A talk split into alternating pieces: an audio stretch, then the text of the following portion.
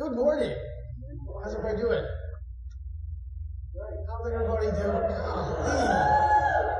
You're only loved by the Most High God in the entire universe. You you're only you're only going to spend eternity in heaven and you know that good stuff. So, how's everybody doing this morning? How are you guys doing uh, watching online at home? A lot of whale sounds going on see that guys are working on it.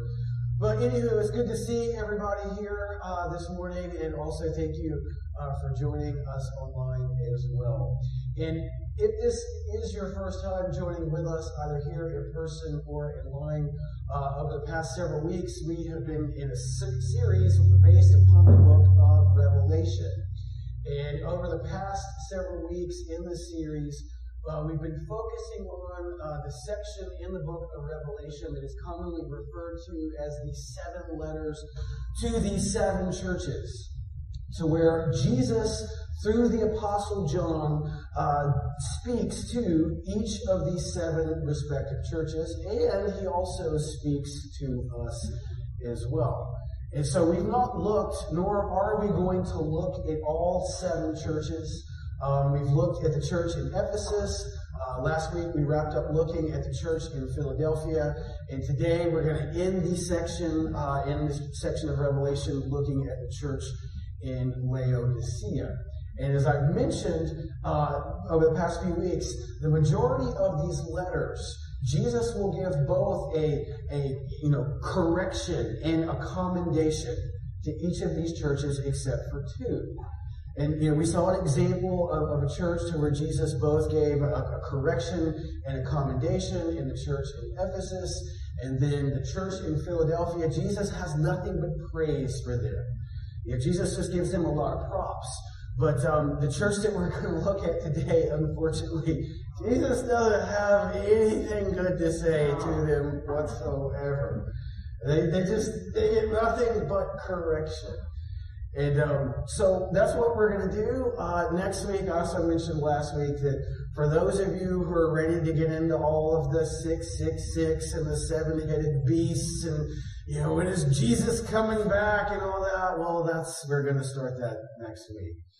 But again, for, for our time here this morning, we're going to look at the church in Laodicea. And folks, I'll go ahead and let you know since we had two services this morning, um, there's a lot that we could get into in regards to the church in Laodicea, but I'm going to focus on the core issue of what was going on there and how it relates to the church and how it can relate to your life and mine.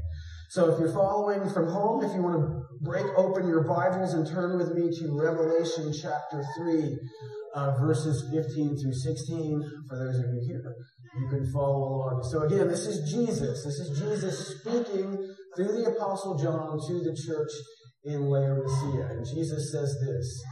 Jesus says, I know your deeds, that you are neither cold nor hot. I wish you were either one or the other. So because you are lukewarm, neither hot nor cold, I am about to spit you out of my mouth. And in the Greek, it's a little bit more graphic. He's basically saying, I'm going to upchuck you. I'm going to vomit you. I'm going to puke you out of my mouth. Let's pray. Heavenly Father, as we go into your word, we just invite your spirit and your presence to be uh, here with us this morning. Help us to engage you as we engage your word. And just as Jesus is speaking here to the church in Laodicea, Jesus, by power, through the power of your Holy Spirit, we invite you to speak to us here this morning. And this could be a, a very difficult passage to look at, but we're going to see, even in the midst of difficulty, how good and how loving you are. And so, Father, whatever it is that we need here this morning, Holy Spirit, I just pray that you pour out your love on us. If we need peace, bring us your peace. If we need love, give us your love. Whatever it is that we need, we just pray that you would meet the needs of your people here this morning as we engage you through your word.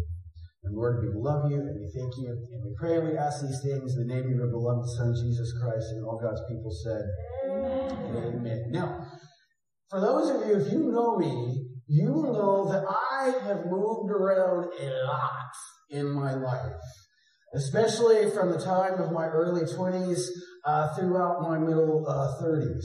And um, in case you're wondering, I will be almost 50 this year.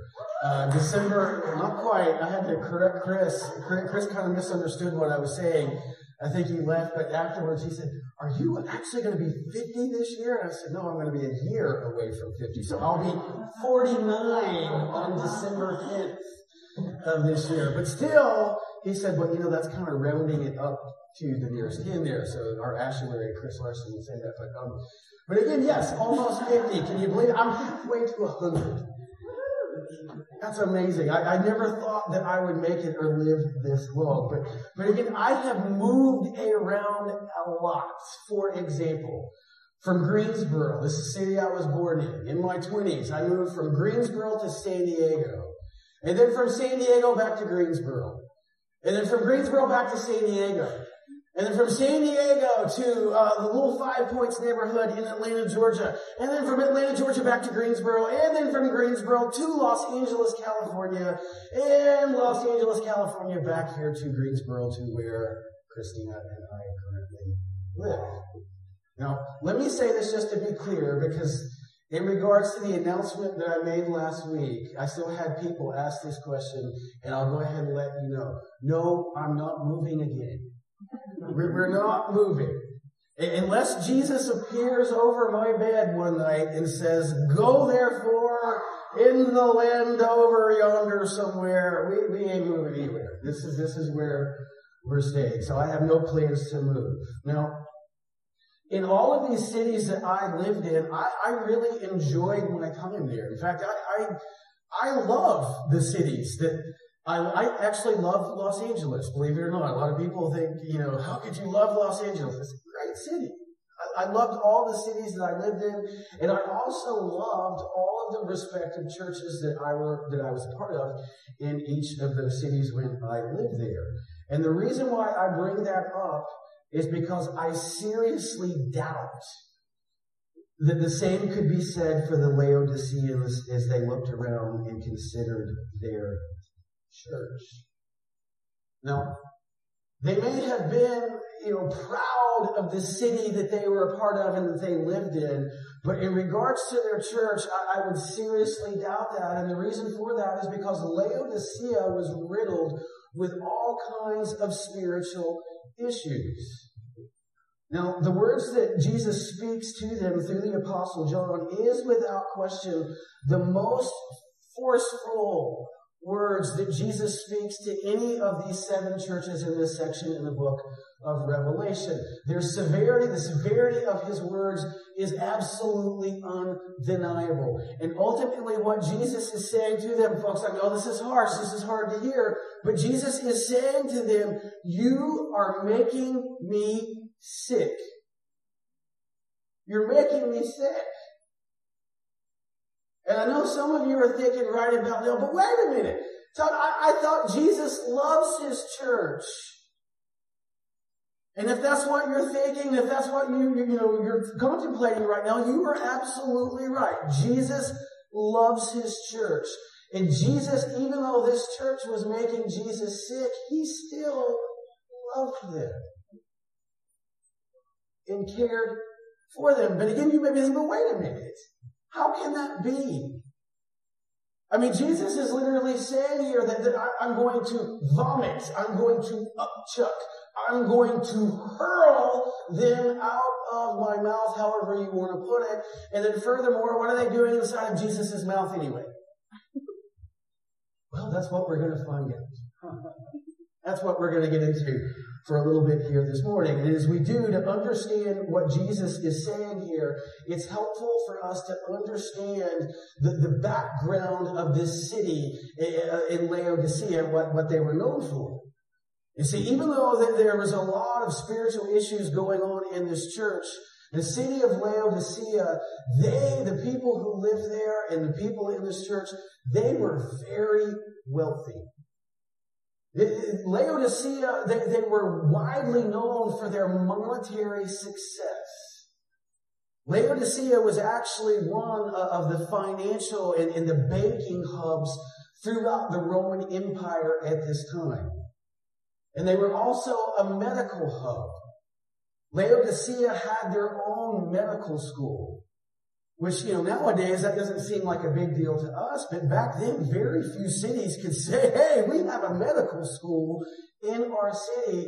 And that school, they were, they were, you know, particularly known for an eye ointment that they produced and that would help people with their vision. So they were known for that. They were also known as an industry or a center of fashion and clothing. And the reason for that is this, is because in the hills around the area, there were these black sheep that were indigenous to that specific area in Laodicea. And so it produced a specific kind of wool that was very cozy. It was also black. And, and you, so you could create all these like real comfortable, but also very cool looking types of clothes that people in that area in that time of the world wanted to be able to wear and wanted to be able to all. And so you have these things, and you may be thinking, well, you know, why do I need to understand this background information about the city of Laodicea? Well, the reason for that is this, is because here in a few moments you're going to see how Jesus uses such things and how he capitalizes on such things in regards to the appeal that he's going to make to them and to call them back. And so with that in mind, let's go ahead and consider Jesus' appeal. And he starts his appeal really where you can see he's calling out a, a, a tepidity or, or, lukewarmness that, that is really borderline indifferent. Whereas we're going to see here that the Laodiceans kind of had this sort of indifferent, que sera, sera, sera, whatever will be, will be type of approach to their relationship with Jesus. And that, that it's also connected to their pride and their arrogance. So before we, we dive into that, let, us look at those verses one more time. Put up verses 15 through 16 one more time. So again, Jesus speaking to the church in Laodicea. I know your deeds, that you are neither cold nor hot. I wish you were either one or the other. So because you are lukewarm, neither hot nor cold, I am about to spit you out of my mouth. What is Jesus saying here? Well, let me begin to answer that with an illustration. I'm sure some of you guys have been thinking throughout the service, what are those two things sitting up there on the front of the stage? Yeah. All right. So, what is it? If you guys know me, another thing about me, these are my two favorite drinks in the entire world. And if you've ever been out to breakfast with me before, you'll know that I'll have these two at the same time. I'll have a Coke and a cup of coffee at the same time. So if you're watching from home, this is a soda, this is a Coke that has been sitting in my office since yesterday afternoon. And this is a cup of coffee, if you can see in there, see there's a coffee in there. This has also been sitting in my office since yesterday afternoon here when I was working here. Now, if you are like me, if you like Coke or soda, or if you like coffee, there's nothing quite like an ice cold Coke. Can I get an amen? Yeah. Yeah, oh, oh, I love just the fizziness, the coldness and the fizziness. It's just, oh, this is great. And then at the same time, there's also nothing quite like a nice piping hot cup of joe. Can I get another amen? Amen. But you know what? I would say the majority of us, if you had to come up here and drink this room temperature, lukewarm soda, or this room temperature, lukewarm cup of coffee, you would probably go,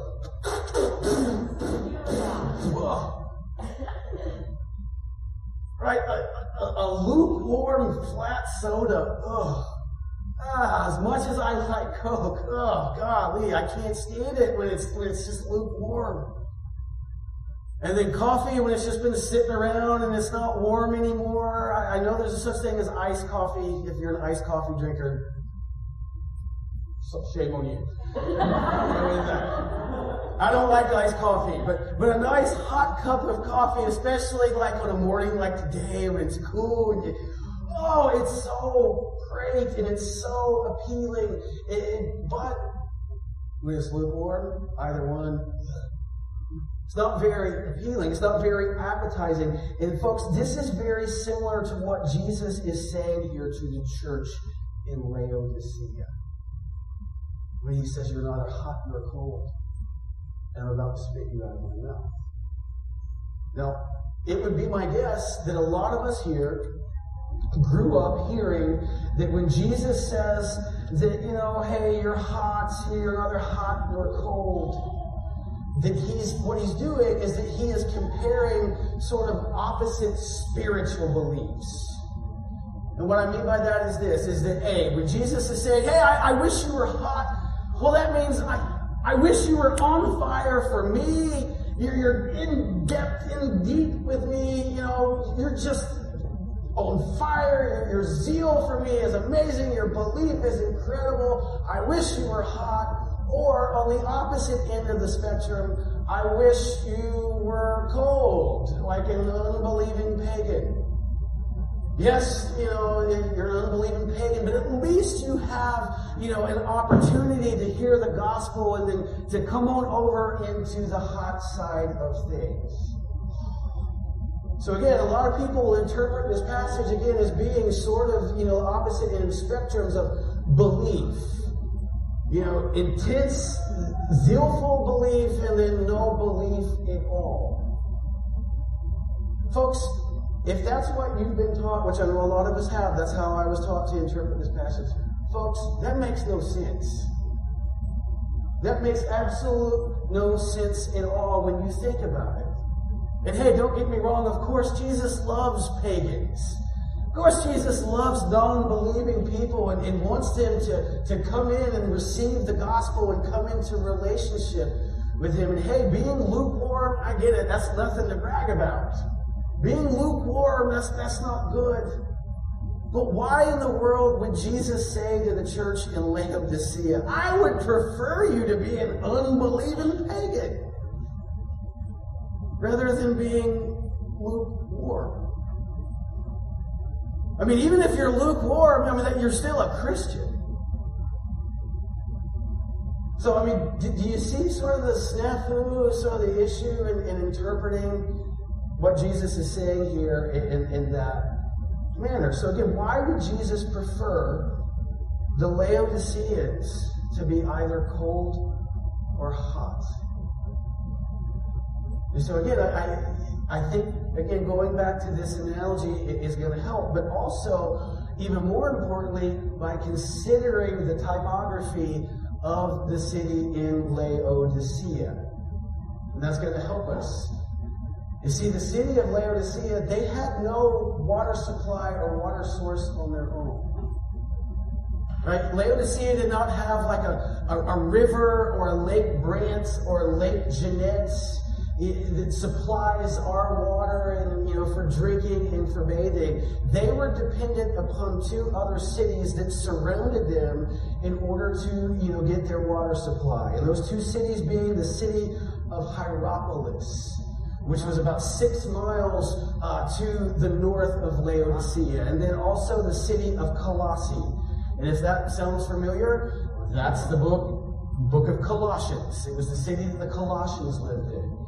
And the city of Colossae was about 12 miles to the east of Laodicea. And Hierapolis was famous for their hot springs.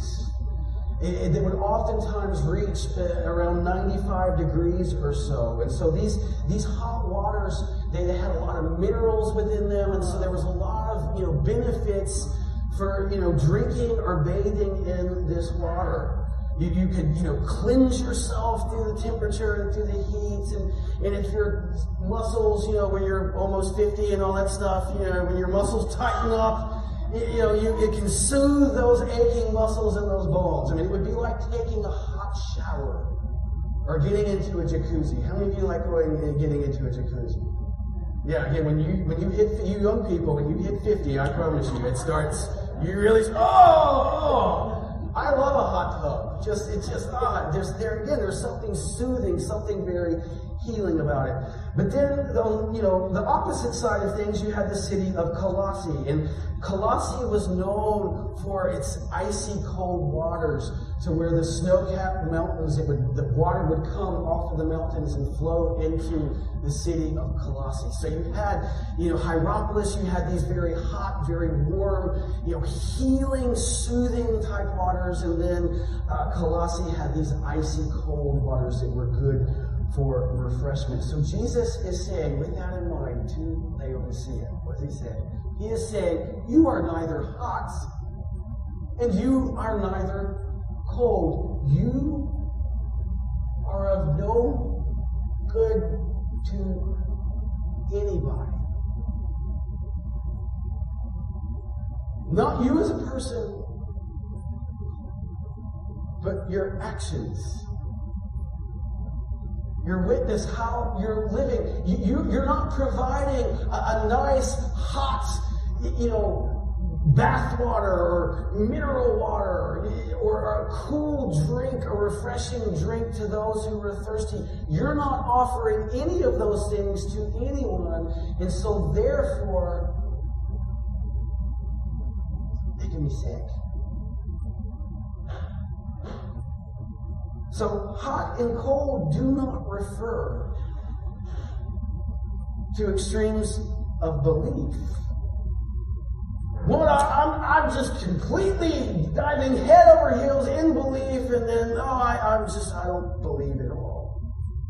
He's literally talking about these waters from Hierapolis and Colossae. And again, Jesus is saying, I want to be very clear here. When Jesus is saying you're making me sick, he's not saying to them, you as a person, you as someone created in my image, and you're making me sick. But how you are living your life in regards to who you are in me. And the way that you're living, the way that you're doing these things, you're not offering anybody anything to those around you. And he says, he said, listen, I, I would prefer you to either be hot or cold because both hot and cold are going to offer something to someone. But you're just, you're just lukewarm. You're just tepid. So that, that solves that issue in regards to the hot and the cold, but he's still here, he calls them lukewarm. And so why does he do that? Well, our answer to what Jesus is saying in regards to that goes back to us being able to understand the typography of Laodicea. Here's what I'm talking, here's what he's talking about. Put that picture up. Who can tell me what this is? And if you guess it correctly, you can have a sip of one of these beverages up here. That's right. You guys are the, the first service. No, nobody, nobody got it. But you're right. This is an aqueduct, and folks, this is the actual aqueduct that came from Hierapolis that connected to the city in Laodicea. This, yes, this is what was there when this letter was written. This was the aqueduct that came from Hierapolis into the city in Laodicea. Now, remember Hierapolis is where the hot water comes from. And it's six miles away. And so even though the water would start out very hot and piping hot, once they put it in the aqueduct, by the time it traveled all the way those six mile, that six mile journey into Laodicea, the water had since cooled. It wasn't cold. It wasn't hot. It was tepid. It was lukewarm. It had lost its heat. It had lost its usefulness. And so Jesus is saying, listen, guys, this is what you're like. Or how you're living. You're, you're like this type of water that is coming through this aqueduct by the time it reaches to who and where you're at. Again, you're neither hot you're neither cold. You're lukewarm. You, you, you can almost picture Jesus going up to this and, and having a cup and sticking it underneath as that tepid water would come out and that lukewarm water would come out. And then he puts it up to his mouth and he takes a drink and then, oh, oh, oh, it tastes horrible. That's what he's saying here. Ah. And folks, listen, I, I know this is, this is, it's a very graphic image. And you and I can sit there and go, man, those Laodiceans, they are in deep doo-doo. How in the world do they have any sort of hope whatsoever since they're making Jesus so sick? Oh, there's no hope for them whatsoever. Jesus is just going to get them. He's going to let them have it. Oh. Let's not rush ahead so quick, shall we? Because they do have hope. So you have this, you have this lukewarmness that was going on there. Another reason why Jesus was so severe is because again, this lukewarmness was connected to their pride. It was connected to their self-sufficiency. There was a lot of self-aggrandizement that was going on in this place. And this is one of the reasons, again, why Jesus is being so forceful with them is that there was a lot of self-promotion, there was a lot of self-sufficiency that was going on in this church, and they were, they were bound up with all of their earthly accomplishments. And Jesus is saying to them, listen, hey, you have a wonderful banking center, you have all that money, and you know, that, that's great. You have a wonderful medical school that produces salve to help people. Great. That's wonderful. You have, you know, all of these really cool clothes and stuff that you have, that you wear, that you sell, but you know what? You are absolutely blind in regards to your need for me. And folks, let me be very clear here. Jesus is not saying, oh, you know, being wealthy is a bad thing. He's not saying, you know, medical care is a bad thing. He's not saying fashion is a bad thing. Those in and of themselves, they're not bad. But they were allowing such things to get in their way with their relationship with Jesus. And it was causing them to be cooled in their love, in their fervor, in their life, in their witness, in their walk with Jesus. And Jesus is saying, listen, you have all that stuff, that's great, but you know what? It is blinding you from the fact of how much you need me. And so Jesus says this in verse 17, if you want to put that next scripture up, he says to them, he says, you say I am rich. I've acquired wealth and I do not need a thing. Yeah, there we go. It is almost what they're saying to God. You know what, God? We don't need you. Thanks, God, but no thanks. We got it covered. Folks, let's be honest. Again, there's nothing wrong. Nothing wrong with clothes, nothing wrong with good health care. All those are good things. But you know what? Let's be honest. When everything's comfortable, we have a tendency to forget about God. And we have a tendency, oh, you know what, God? I'm good. I'll check back with you when I need something. But see, God wants us to be dependent upon Him all the time. When we have what we have and when we're in need, God wants us to always be dependent upon Him. And see, here's another thing to think in mind, to, to just see the, the kind of pride that was going on in this church in Laodicea. Is that in AD 61, Laodicea, the city, was leveled by earthquake. A lot of earthquakes in this area of Asia Minor during this time during these churches. And so this, this city was absolutely leveled. It was destroyed. And then the Roman Empire actually offered the equivalent of what we would call federal disaster relief to help rebuild this city after the earthquake. And you know what they said? They said, no, thank you. We don't need your help. We have enough money for ourselves. And it's great if you got it, obviously, and you don't need that help. But part of it, when you see what was going on, you see some of the records there, they did that as a way to flaunt their wealth and their pride. And so again, that shows you just how prideful they were that they're actually refusing free money. Go figure. So Jesus says this, Revelation 17 through 18, he says this. He says, But you do not realize that you are wretched, pitiful, poor, blind, and naked.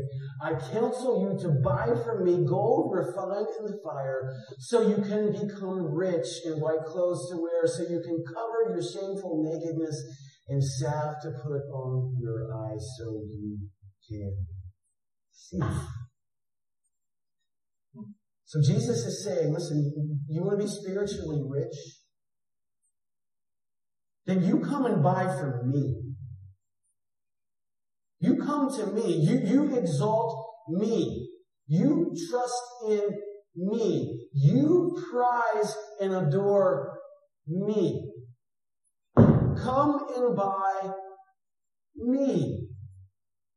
And some of you might be thinking, wait a minute, I didn't realize Jesus was for sale. Are you saying that Jesus is for sale, Todd? It, it's a metaphor, but yes. Folks, the only currency that God honors is your need for Him. That's it. You know, if a coin could represent your need on both sides, it would say, I'm desperate and I'm in desperate need of you, Jesus. And so Jesus says to the Laodiceans and to us that that's the only money that you need in regards to God, and that is acknowledging your desperate need for Jesus. I like the way John Stott puts it.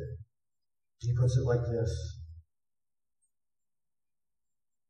This is ultimately what Jesus is trying to get the Laodicean church back to. If we refuse to acknowledge our need before God and before others, we have missed the central message of the gospel that we are all in need of a Savior. When others see our neediness and witness the Lord meet our deepest needs and desires, they witness the gospel lived out. The bottom line is that whether we want to admit it or not, we are all needy and we are all designed for dependence of God. Praise God that He has already met our greatest need through the work of Christ. You see, folks, the, the way that it works is this. And, and oftentimes we, we get it kind of wrong. We get it kind of backwards. In regards to relating to each other, God wants us to be interdependent with each other. But in regards to Him, God wants us to be completely dependent upon Him for everything.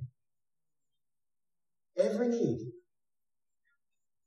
Spiritual, health, emotional, financial.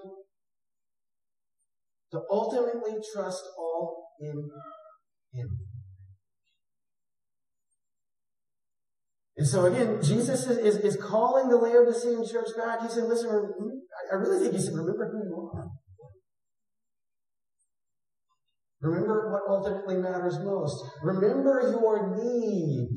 You have all these great things going for you, but don't let that you and get in the way of your recognition that your ultimate need is for me. One last scripture for this morning. Here's what Jesus says. Here I am. I stand at the door and knock. If anyone hears my voice and opens the door, I will come in and eat with that person and they with me. This passage is primarily about cultivating an intimacy with Jesus, but that is not how a lot of people understand this passage. How many of you have ever had someone witness to you and give you a track? A few of you, okay. Back before I became a Christian, I used to get tracks with this scripture in it all the time. And I would have people give me, you know, Todd, Jesus is knocking on the door of your heart today. And if you let him in, just let him in, you can be saved and you can be born again. And folks, if someone, you know, shared this scripture with you and led you to Christ this morning, guess what? You're still saved. You're still going to go to heaven when you die. But you know what, folks? This is actually not an evangelistic scripture. How do I know that? Because it's addressed to believers.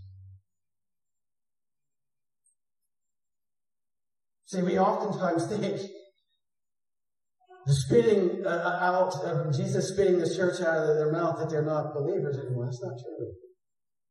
We've kind of just seen this. He's talking to believers.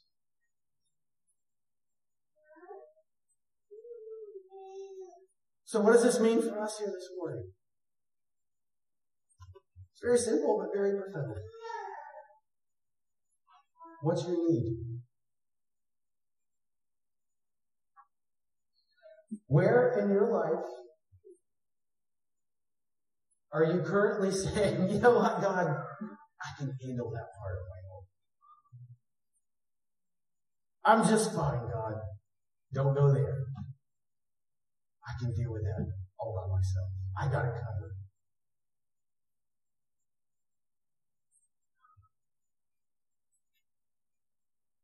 And you know what? If you're going through a good season in your life right now, great, wonderful. But you know, at some point, you're going to be needy. And you know, obviously, the, the season that we've been in with the pandemic and everything going on, there's a lot of need. So maybe your need this morning, if the worship team wants to come on back up, maybe your need this morning is financial. You know, maybe you're not doing so good financially. I know quite a few people are looking for work. God doesn't want you to handle that all by yourself. God wants you to be dependent upon Him in the midst of that need. Maybe it's an emotional need or a relational need that you have. Same thing, God wants you to be completely dependent upon Him. Where is your need this morning that God is saying, hey, I'm knocking, I'm knocking, are you going to let me in? If you let me in, I'm going to come in. I can help you. Folks, this passage for a lot of people, when they read it, it, it scares the bedoobies out of it sometimes. But you know what? Even though this church didn't get any sort of props or praise from Jesus, I think this is actually one of the most hopeful passages or one of the most hopeful letters Jesus wrote to any of these seven churches. Why? Because it shows us that even when our behavior and our actions and our lifestyle is making Jesus sick, what does Jesus do? Does Jesus, I'm just going to kick you out? No. Hey, remember me? He comes knocking. He comes pursuing. Amen. And he says, just, just let me in. Just let me in. You don't have to be perfect. Just recognize and acknowledge your need. Let's stand. Heavenly Father, I pray that as we sing this last song, your love awakens me. Just pray right now. Jesus, would you pour out your love on us? Would you pour out your love in those areas of need, whatever our needs may be this morning? We're all different. We all may be going through different things. But Father, whatever our need is, we know what that, those needs are, and you do too. I just pray that you would help us right now, in this moment, in this place, on this Sunday, right now. to humble ourselves. Instead of holding on to or trusting in things of this world or things that are in our control, that, we can let go of those things and just say, Jesus, I'm so needy. And I have so many needs, but my ultimate need is for you. Would you, would you come into this area maybe you've never surrendered your life at all to Jesus. Folks, it, it's, it's not so much a magic prayer when it comes to, you know, coming into salvation and relationship with Jesus. It's not so much the words that you say. There's no magic salvation prayer. It's really the state and the attitude of your heart. And it begins with that acknowledgement of your need for Jesus and your need for a.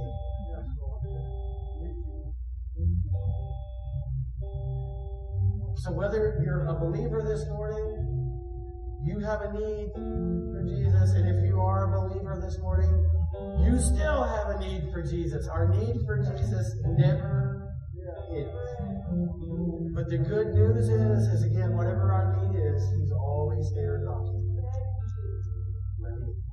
Heavenly Father, again, as we sing this song, Holy Spirit, I just pray that you would come. Fill the hearts and the needs of your people here this morning. Give us what we need. You know what we need. And as your people, as your church here at Gate City Vineyard, we just say collectively here in the sanctuary, watching online at home, that we